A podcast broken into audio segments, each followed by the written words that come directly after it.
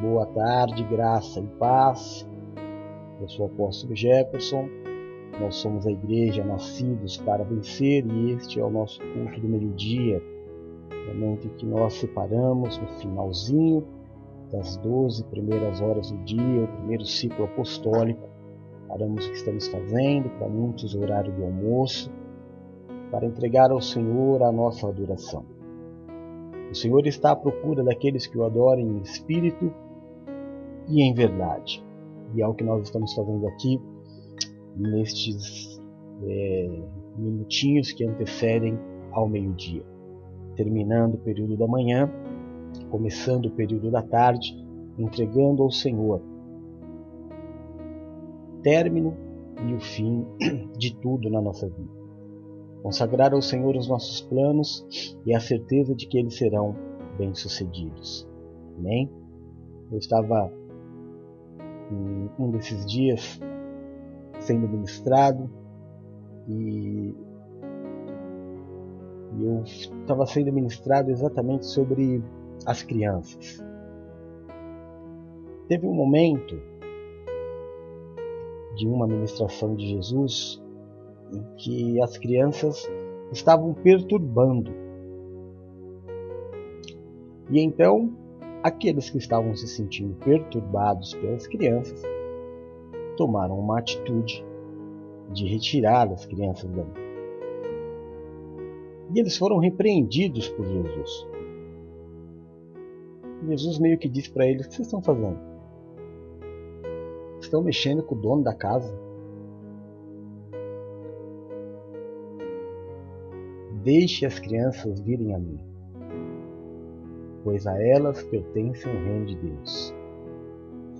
Você sabe que desde o início do meu ministério, não as, as criancinhas de cola, é claro que a gente precisa fazer tudo com ordem e decência, mas sempre que possível, eu gostava de, enquanto eu estava pregando, as crianças estarem correndo na igreja. É claro que sempre tem aquela pessoa que vai se sentir é, ofendida, né? Ah, tá perturbando o andamento do culto. Ah, não me deixa ouvir, eu não consigo prestar atenção. Mas é exatamente isso. É assim que será o céu. Com as crianças correndo para os lados, para todos os lados, na alegria da presença do Senhor e o Senhor disse: Deixe vir a minhas criancinhas, porque delas pertencem o reino dos céus.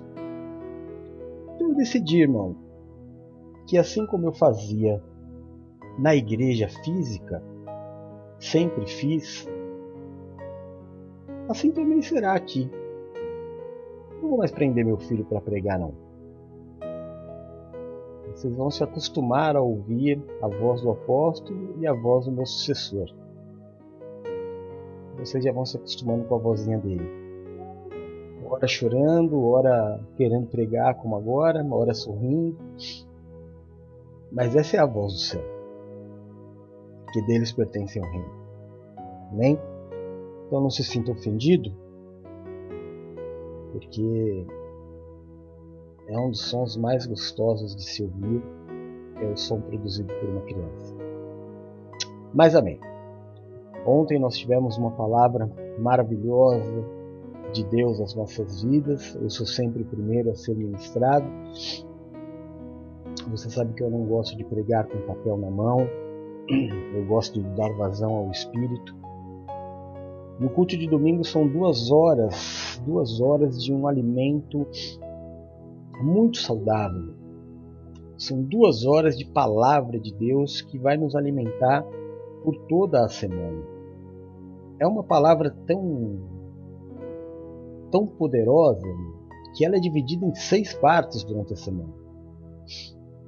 A palavra que nós recebemos no domingo, o mover, o poder de Deus, a unção, ela é tão forte que nós dividimos ela em seis dias da semana. Nós replicamos em seis dias da semana cada tópico isso porque a gente não conta a introdução, porque a gente não conta a abertura. Então, eu te convido, sabe?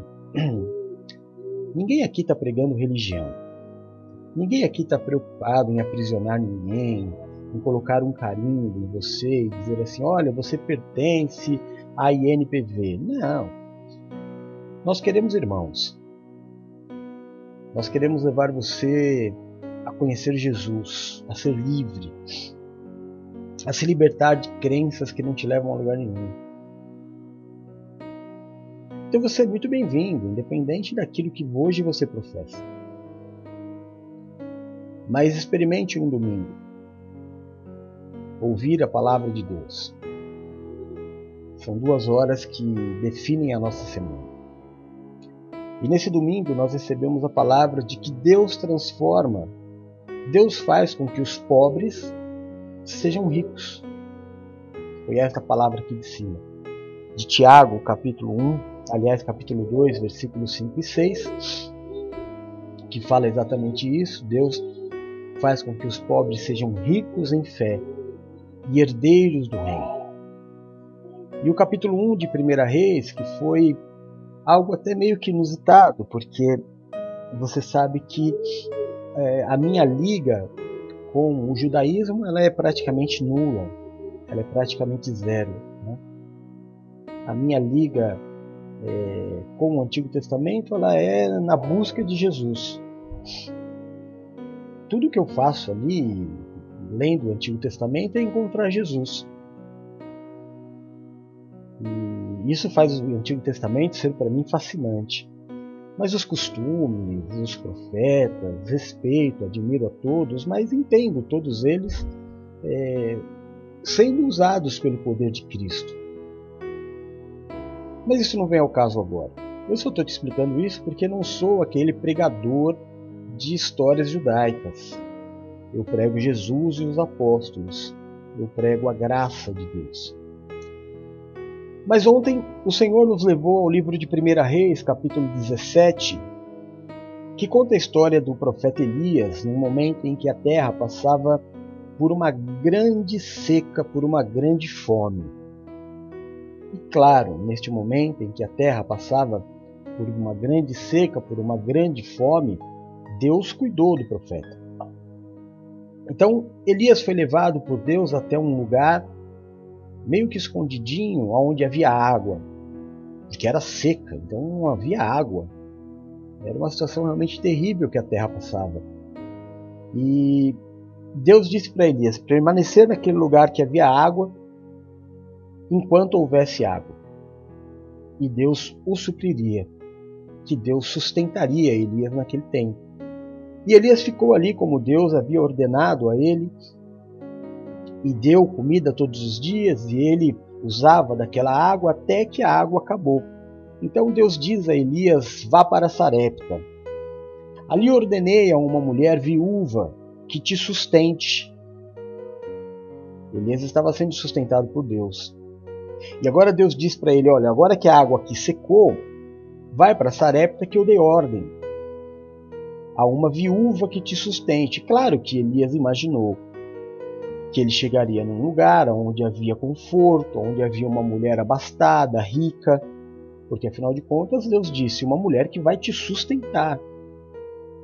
Elias parte em direção a Sarepta e quando ele chega no lugar que Deus determinou, ele se depara com uma tremenda é, escassez, com uma terra seca, com um momento de falta de suprimento,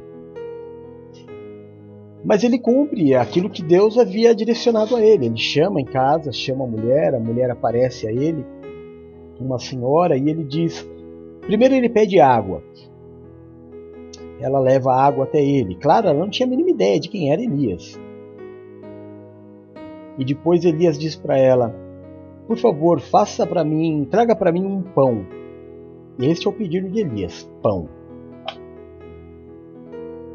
E ela então diz ao profeta que ela tinha naquele momento na casa dela um pouquinho de azeite e um punhadinho de farinha, e que ela faria com aquilo um bolo, e ela comeria um pouco, o filho dela um outro pouco, e então no dia seguinte eles morreriam, porque não teria mais nada, era a última porção, é, o último punhadinho Você sabe o que é punhado, né, irmão? É o que cabe numa mão, né?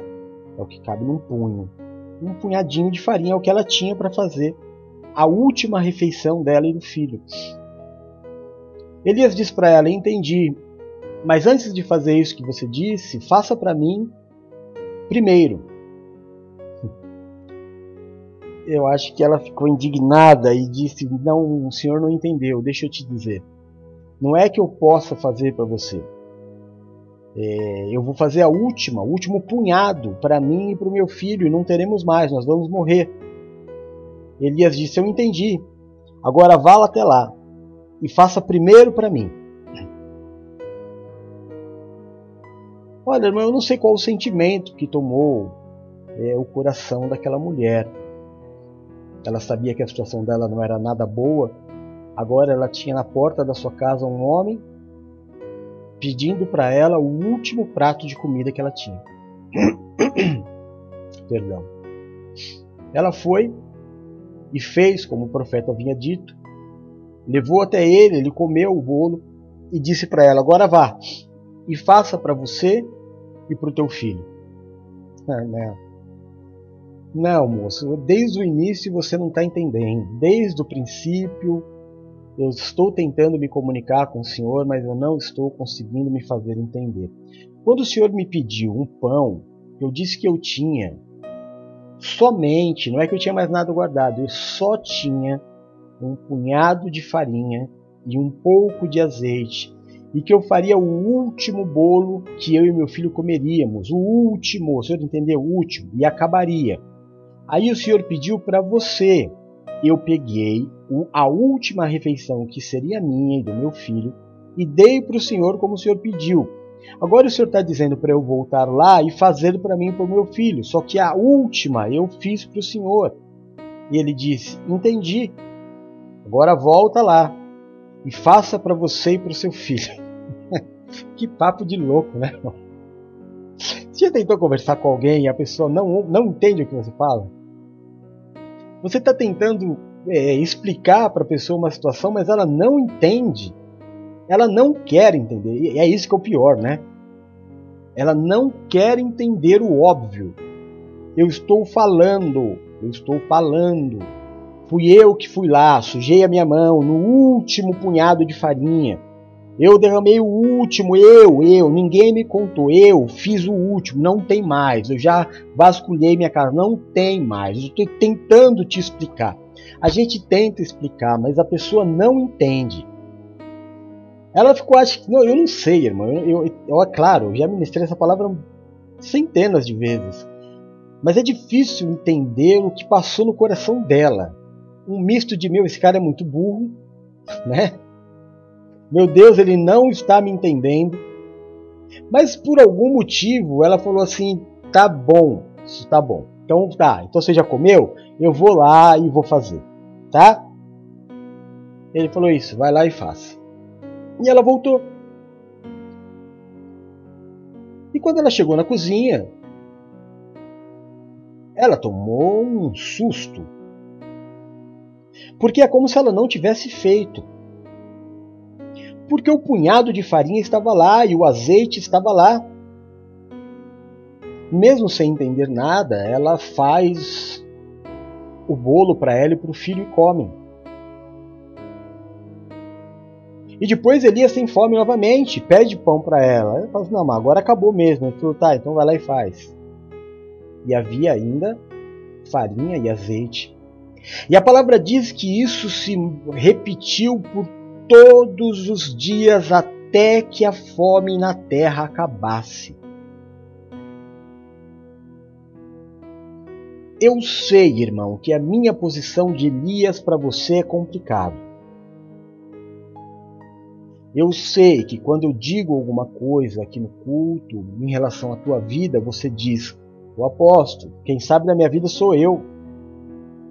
Quem abre a dispensa da minha casa sou eu. Quem abre a geladeira da minha casa sou eu. Quem sente a dor que está sentindo sou eu. O que o senhor está falando não tem lógica. Eu estou tentando explicar para o senhor, apóstolo. Eu estou tentando explicar para o senhor que eu não tenho dinheiro para pagar as minhas contas. Eu estou tentando explicar para o senhor, apóstolo, que é, a parcela da minha casa, o meu aluguel, a parcela do meu carro, está atrasada, está com busca e apreensão. Você não está entendendo. Se você parar para me ouvir, eu vou te explicar, apóstolo, como é que está a minha vida. E eu sei, irmão, que quando você está com algum problema, seja no casamento, na saúde, é, você quer explicar o que está acontecendo. O fato é que você não sabe. Porque você perdeu o controle. Quando eu tenho, é claro que vamos, vamos imaginar a seguinte situação: eu vou comprar um carro financiado. Por que, que eu comprei aquele carro? Porque eu tenho controle da minha vida. Eu tenho controle daquela situação, de dar a entrada do carro e naquele momento eu tenho condições de pagar as parcelas. Só que a vida ela não é uma, uma coisa lógica. A vida é feita de altos e baixos, então no momento de baixa eu perco o controle da minha vida. E aí eu não consigo pagar parcelas, eu não consigo, eu atraso outras contas, contas de consumo e uma série de coisas porque a minha vida saiu do controle. Se ela saiu do controle, eu não sei mais o que está acontecendo. Eu não entendo o que foi que aconteceu. E aí você é, sabe que não sabe, mas quer explicar para os outros o que está acontecendo. Não, olha, é que eu tinha, eu estava empregado e com o dinheiro que eu recebia eu pagava todas as contas, só que agora eu estou desempregado.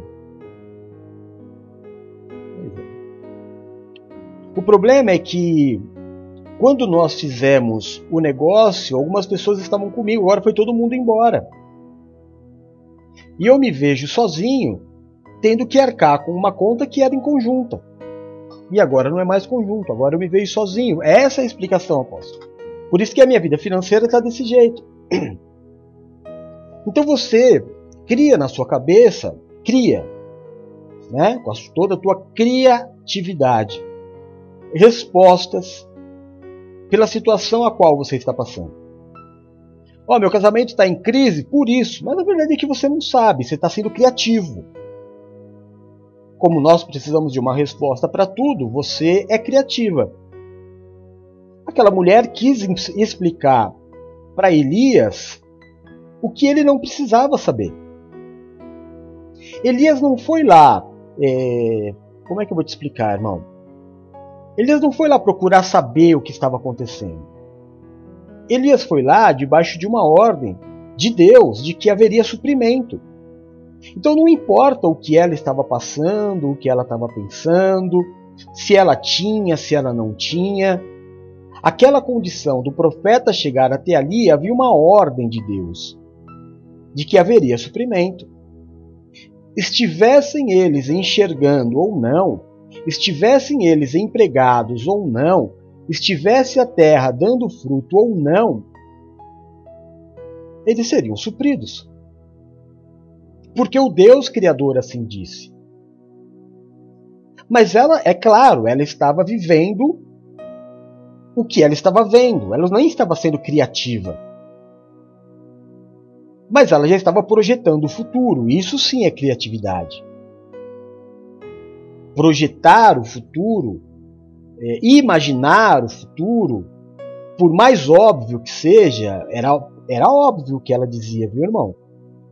Ela olhou e ela mediu o quanto tinha de azeite, o quanto tinha de farinha. Ela falou: vai dar para fazer um pão, um bolo. Eu vou comer e depois não tem mais. O que a gente faz? Vai morrer de fome. Uma coisa era fato: a quantidade que ela tinha. O que não era fato é o que sucederia. Porque ela já estava, veja só, ela ainda tinha a última porção de farinha e a última porção de azeite, mas ela já estava projetando não ter. Ela já tinha projetado todo um futuro. E ela queria explicar isso para o profeta. Quando ele não foi lá para saber qual era a realidade dela, ele foi lá viver a realidade do Senhor. E com isso fazer com que ela entendesse que, a despeito das evidências, a despeito do que os meus olhos veem, a despeito do que eu toco, a despeito do que eu tenho ou não tenho, isso não define a minha vida. O que vai ser da minha vida daqui a cinco minutos ou daqui a 30 segundos não depende do que você tem. Depende de onde você está e com quem você está. Quando aquele profeta, aquele homem de Deus chegou até ela, o cenário mudou. Até a, o instante que ele chega, qual era a verdade da vida dela? A verdade da vida dela era ela, um filho e um punhadinho de farinha e azeite. E ela já tinha projetado toda a vida dela, só que não havia no projeto dela alguém chamá-la já começou a dar errado a criatividade dela aí, porque ela não esperava. E o inesperado aconteceu. E o inesperado acontece na vida de todos aqueles que creem. Todos. O inesperado, o inaudito, o inédito. Aquilo que nenhum olho, ouv, nenhum olho viu, nenhum ouvido ouviu, nem jamais subiu ao coração do homem, acontece na vida daquele que crê.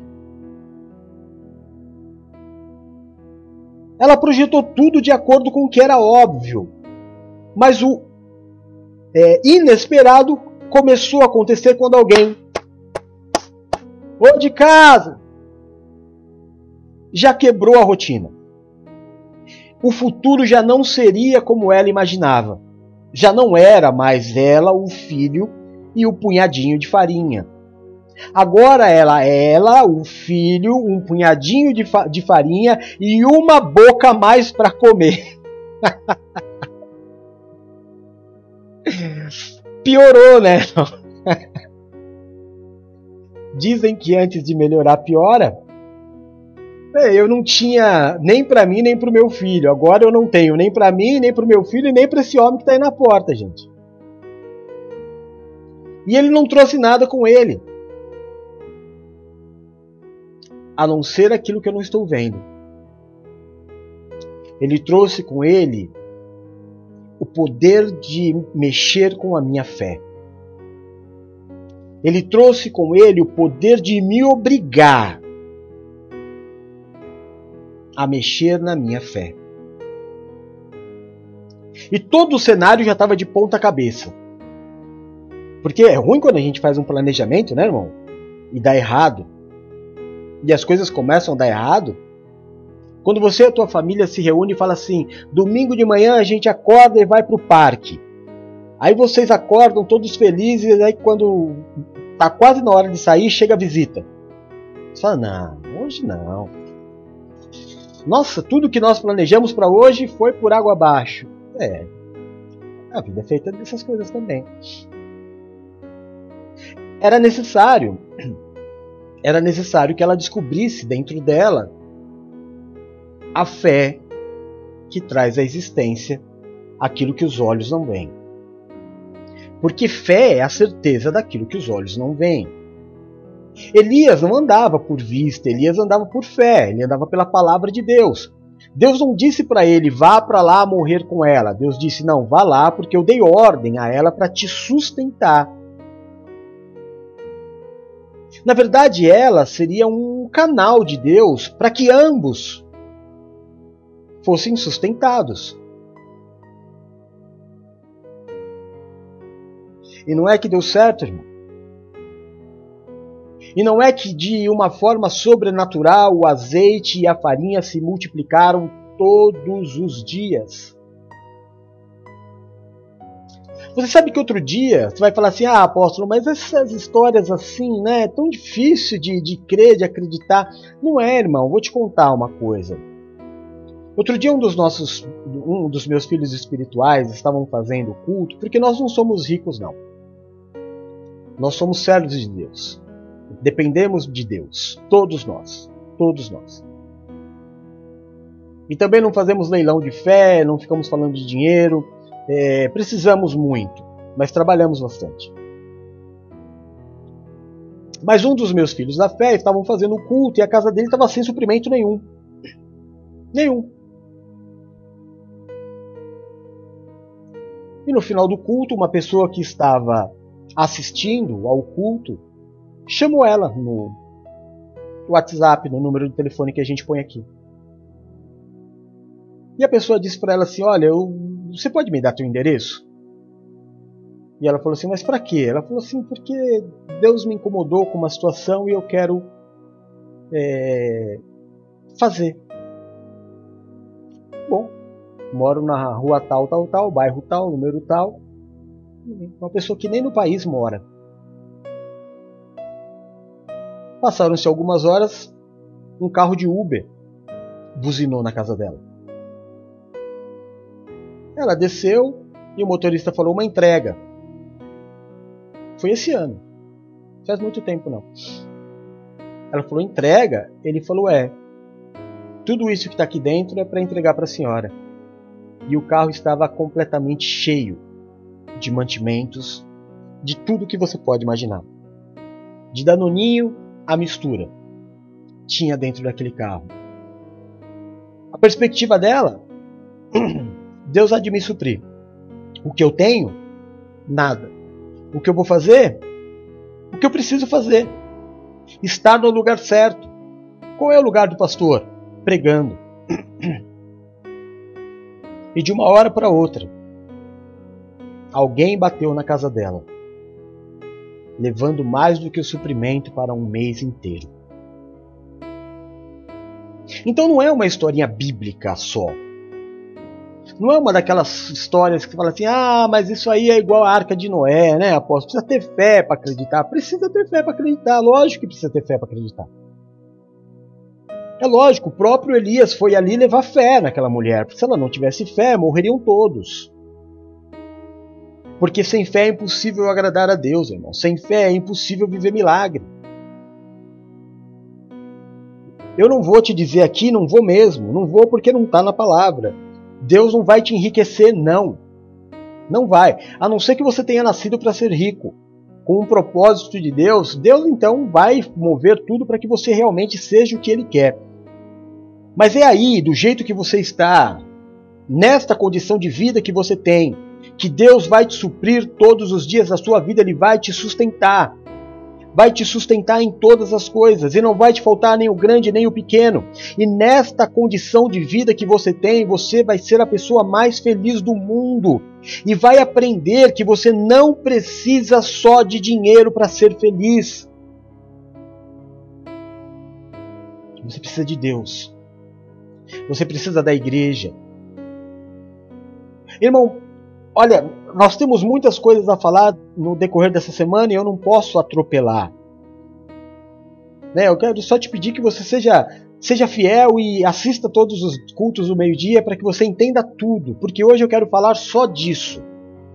Só disso. Da mesma forma com que Deus sustentou Elias, da mesma forma com que Deus sustentou Elias, a viúva e o seu filho, no meio da maior de uma das maiores crises que o, o mundo atravessou, da maior seca.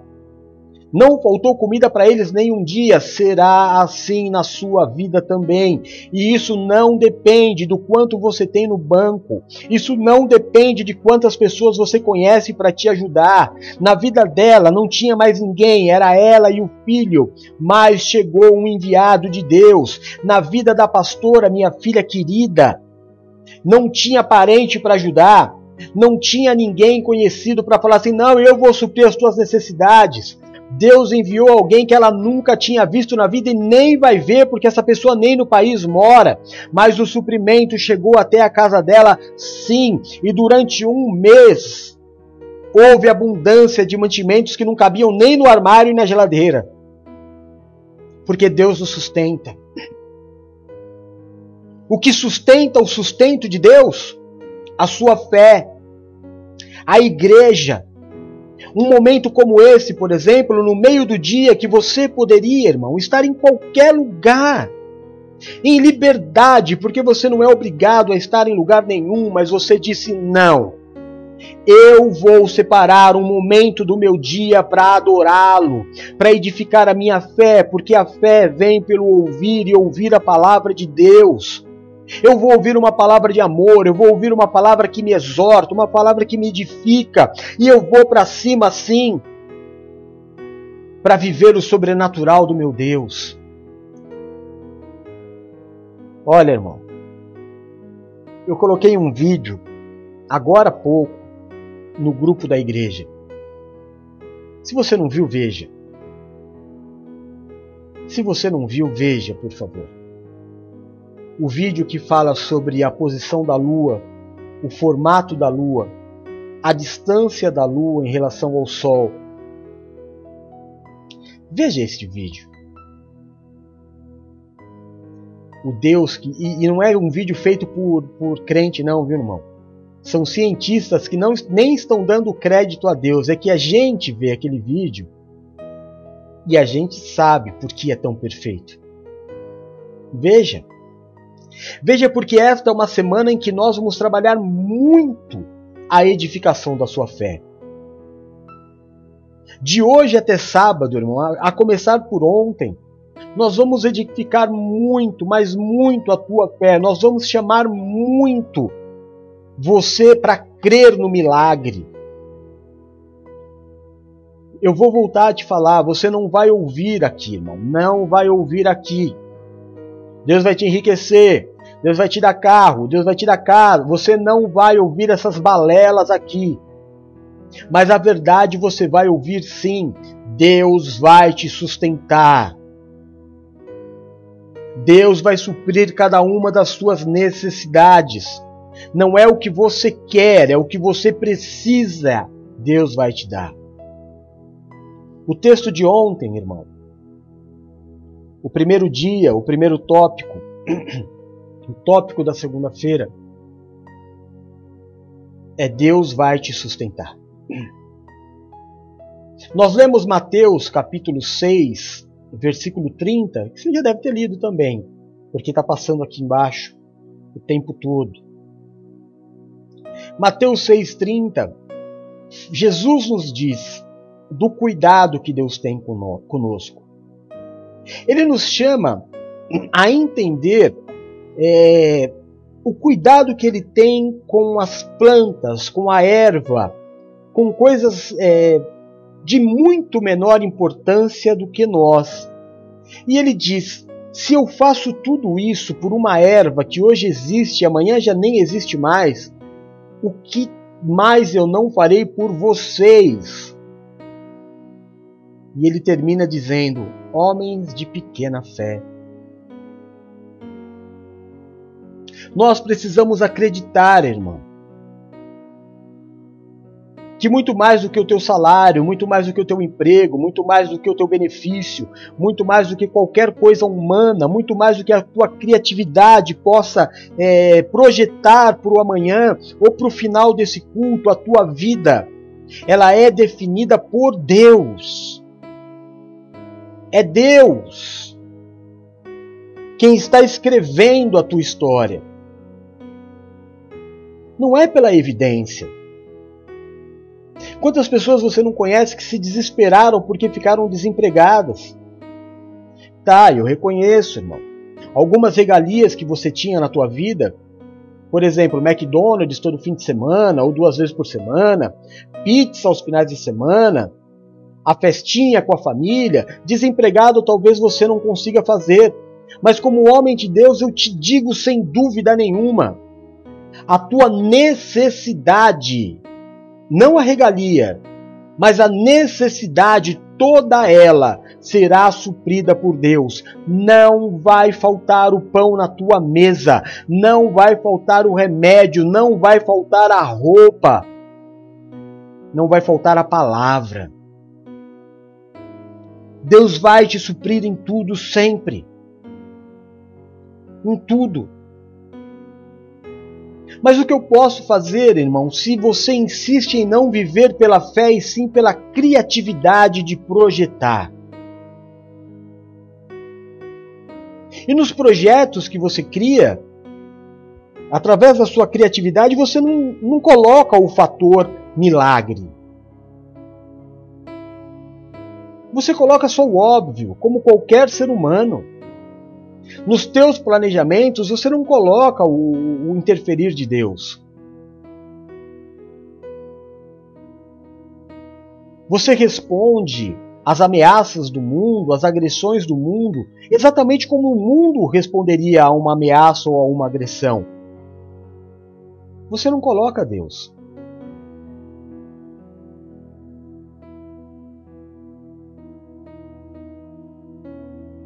Eu vejo muitos servos de Deus colocando empresas na justiça. Ele sai do trabalho por algum motivo, aí ele vai e coloca a empresa na justiça. Apóstolo, isso é errado? Depende, irmão. Eu não faria. Por que, que o senhor não faria? Teu direito. Porque eu não vivo assim. Eu prefiro perder e agradar a Deus do que ganhar e desagradar a Deus. Eu prefiro dizer, Senhor, se for da tua vontade, advoga minha causa. Se isso for realmente fazer diferença na minha vida, amém. Mas o que eu tenho, o que eu preciso, eu já tenho. Então eu prefiro não entrar em, em batalhas jurídicas humanas, depender da justiça do homem e ser sustentado por Deus. Tudo bem, irmão, se você acha que você foi injustiçado, roubado, passado para trás, vai para cima. Não é pecado, mas eu não faria. Eu não faria.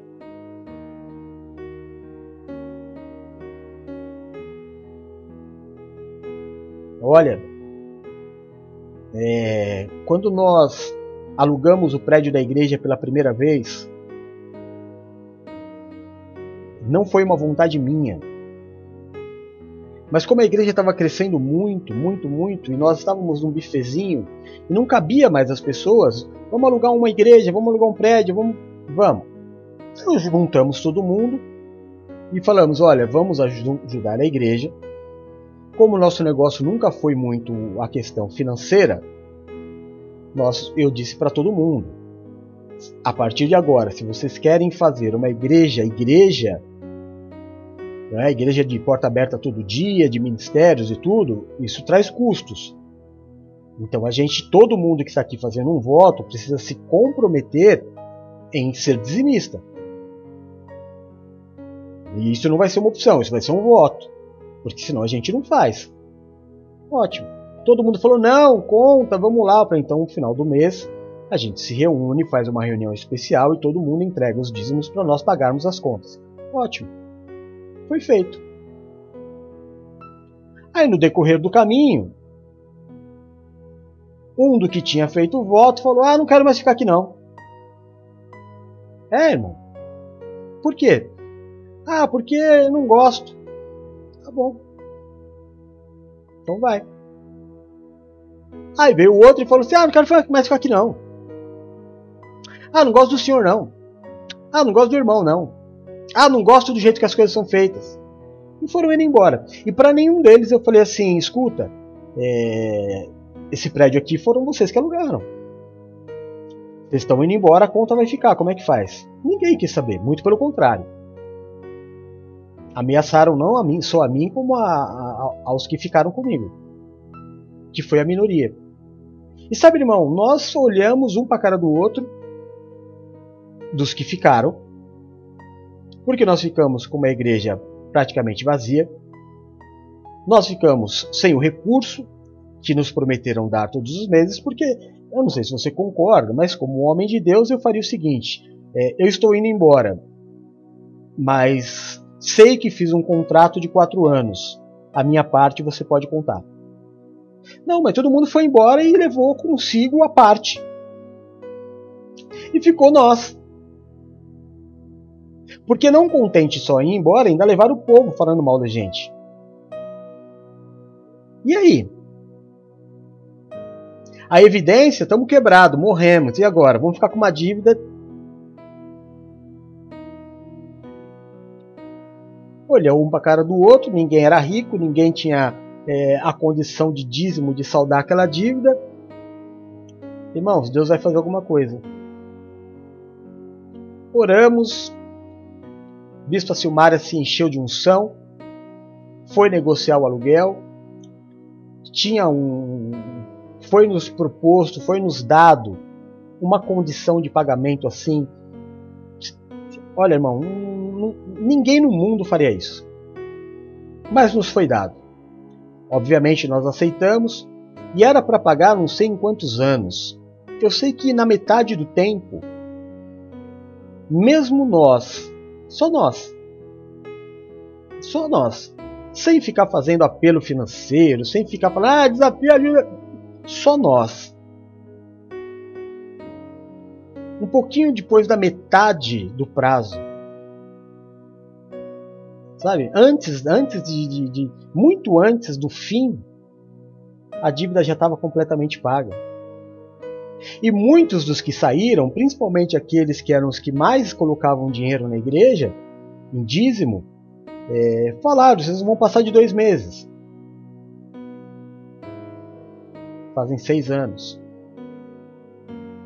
Porque quem nos supre, quem sempre nos supriu, foi Deus, não foi o dinheiro. Então eu posso pregar esta palavra para você dizendo que lá no comecinho do nosso ministério aconteceu com todos nós. No decorrer das nossas vidas aconteceu com cada um de nós, mas bem pertinho esse ano aconteceu com essa nossa bispa.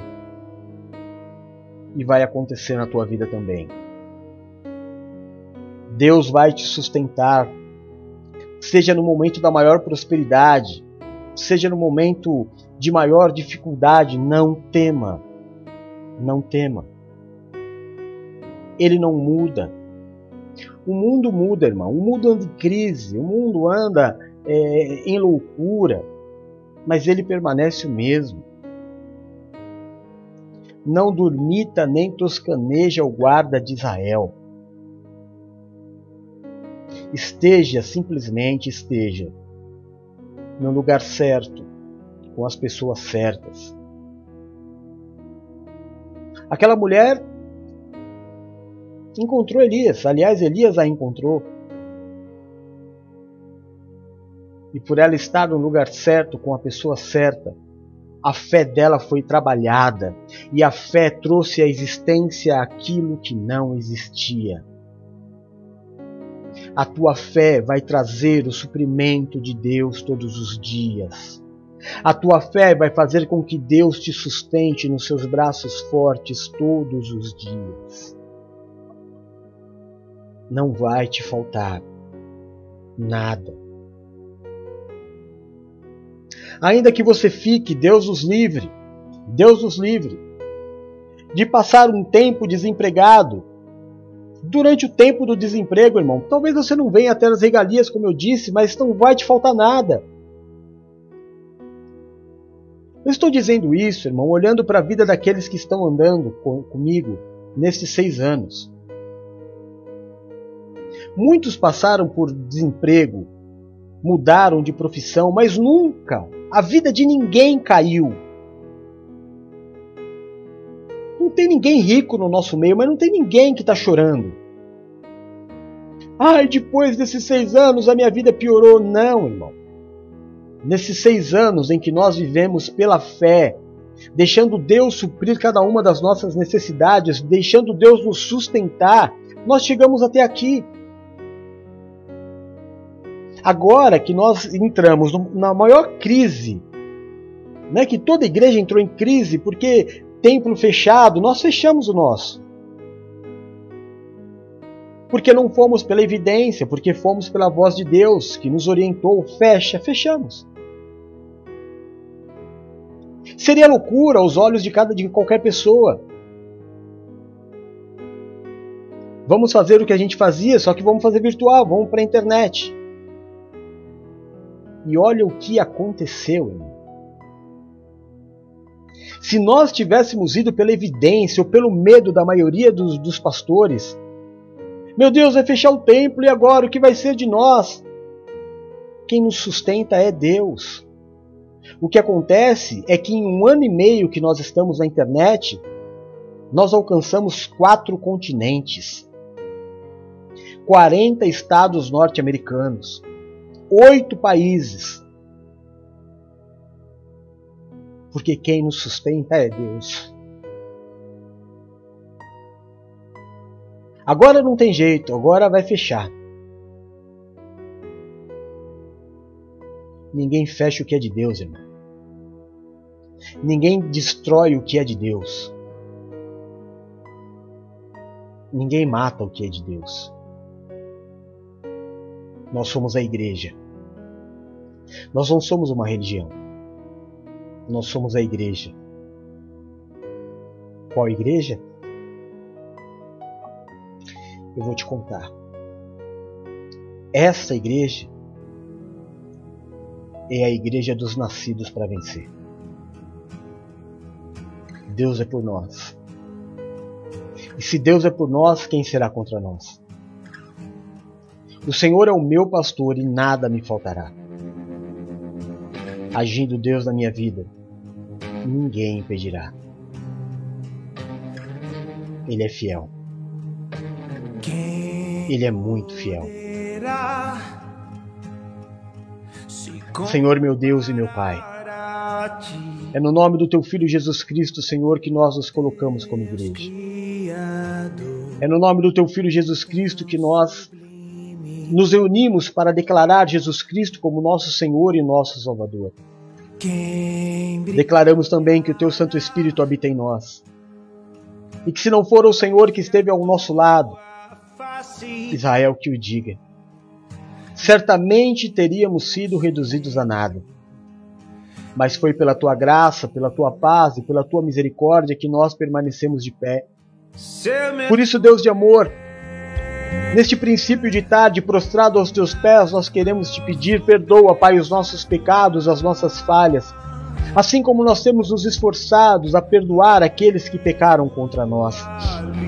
Tira, Deus de, amor, de sobre nós o julgo, a acusação, o peso, a maldição causada pelo pecado e nos habilita a vivermos a Sua vontade que é boa, perfeita e agradável. Que o Senhor seja o grande diferencial nas nossas vidas. Que o Senhor seja, meu Deus, o nosso escudo, a nossa fortaleza, o socorro bem presente na hora da nossa angústia que caiam mil ao nosso lado, dez mil à nossa direita, mas que nós não sejamos atingidos, porque aos teus anjos o Senhor dará ordem ao nosso respeito para nos livrar e nos guardar. Livra-nos, Senhor, daquilo que é mal, daquilo que é mortal. Nos permite habitar no esconderijo do Altíssimo, à sombra do Onipotente. Nos coloca debaixo das tuas asas e nós estaremos seguros. Livra-nos, Senhor, eu te peço, dos acidentes, das tragédias e das, das fatalidades. Livra-nos da tristeza, da angústia, do fracasso e da falência. Livra-nos das dores e das enfermidades. Tira, Pai, do nosso caminho o homem violento, sanguinário, sem valores. Afasta de nós a violência deste mundo tenebroso. Nos livra de roubos, de assaltos, de balas perdidas. Nos livra da inveja, da feitiçaria e de toda obra de macumbaria. Que praga alguma chegue até a nossa tenda que o Senhor mesmo repreenda toda a vontade do inferno de roubar, matar e destruir. Que o Senhor nos dê vida e nos dê vida em abundância. Deus de amor, aonde chegar o som da minha voz, aonde chegar a imagem deste culto, eu te peço, Pai. Toca, cura, restaura e liberta. Levanta o cansado, o abatido e o prostrado, faz obra de milagres. Aonde houver um servo teu, meu Deus, clamando, orando comigo neste momento por uma cura, pelo alívio de uma dor, eu peço a ti, Jeová Rafá. Toca nos teus filhos, faz obra de milagres. Olha, meu Deus, pelos teus filhos que clamam, clamam por uma bênção financeira, por contas atrasadas, por valores retidos. Deus, Jeová Jirei é o seu nome. Olha pelos teus filhos, meu Deus, que dependem hoje de ti para ter o pão sobre a mesa. Move os céus e a terra, Pai de amor. Supre as necessidades dos teus filhos. Aonde houver um filho teu, meu Deus, entristecido, abatido, oh meu Deus, atacado pela síndrome do pânico, depressivo, se sentindo sozinho, desanimado, enches do teu espírito, Pai de amor. Consola o coração de cada um e devolve a força. Em nome de Jesus, Eu quero, meu Deus, este princípio de tarde abençoar a minha casa. Pedir a Ti, Pai de amor, abençoa, guarda, protege, livra de todo mal a minha esposa Valéria, minha filhinha Bruno, meu filho Rodolfo. Abençoa, guarda, protege, livra de todo mal a Bispa Paula, a Bispa Silmar, o Bispo Edu, a Bispa Nina, a Bispa Adria, a Presbítera Luciana. Abençoa, guarda, protege, livra de todo mal o meu irmão Adriano, a sua casa, a sua família. A Vânia, meu Deus, a sua casa, toda a sua família. A tia Lu, sua casa, sua família. Abençoa, Senhor, a Maria das Dores, nossa irmã querida, sua casa, sua família, a Raquelzinha, sua casa, sua família, Pai de misericórdia, em nome de Jesus. Eu coloco as minhas mãos sobre este mural, Senhor, profetizando, abençoa cada casa aqui representada, cada um dos teus filhos, meu Deus, neste mural. Deus, em nome de Jesus, guarda, protege, livra de todo mal. Enche os teus filhos do teu milagre, do teu amor, que esta palavra liberada esteja sobre a vida de cada um, cada um que aqui está. Visita, Senhor. Visita nesta tarde este mural e faz obra de milagres. Eu te peço em nome de Jesus. Obrigado, Senhor, por não desistir de nós. Obrigado por mais uma oportunidade de fazer o que é certo. Eu sou do meu amado e o meu amado é meu. Não há sentimento maior que habite dentro de mim, Senhor, do que o sentimento de amor que eu tenho por ti. Jesus Cristo, amor da minha vida, meu Deus, meu Rei, meu Senhor e meu Salvador. Que este culto suba até o teu trono, meu Deus, como cheiro de um incenso agradável. E que o Senhor receba da tua igreja a honra, a glória, o louvor, o domínio e a majestade. Sempre orando no nome de Jesus. Amém e amém. Graças a Deus.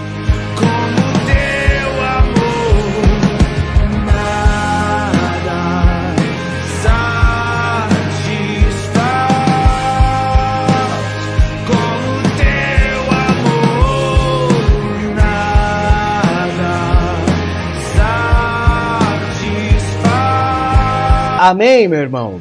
Glória a Deus. Tá na bênção. Mais abençoado que isso, só dois disso, não é? Amém. Glória a Deus. Momento santo, precioso. Momento de comunhão, momento de estarmos juntos, não é? Que Deus te abençoe. Que Deus te dê uma tarde maravilhosa. Que Deus te dê uma tarde repleta, irmão, repleta de boas notícias que Deus te dê uma tarde de cura, que Deus te dê uma tarde de alívio, uma tarde de felicidade. Que Deus te dê uma tarde de livramentos, que Deus te dê uma tarde onde você se sinta abraçado e amado por este Deus vivo. Que esta seja uma tarde onde cada uma destas vidas deste mural sejam tremendamente abençoadas por Deus. Eu amo você em Jesus. Obrigado por tudo.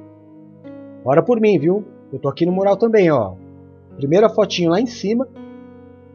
É, tá esquecendo de mim não. Se Deus é por nós, quem será contra nós? O Senhor é o meu pastor e nada me faltará. Agindo Deus na minha vida, quem impedirá?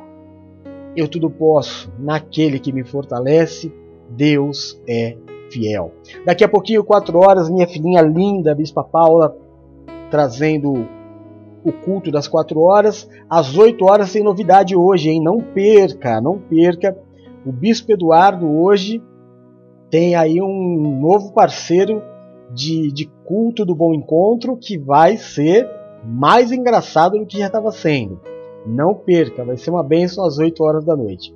E às 10 horas o programa Comunhão de Noite, é o nosso documentário, a nossa revista digital que traz sempre assuntos que nos edificam. Amo você em Jesus. Fica com Deus. Até amanhã. Um beijo. Tchau.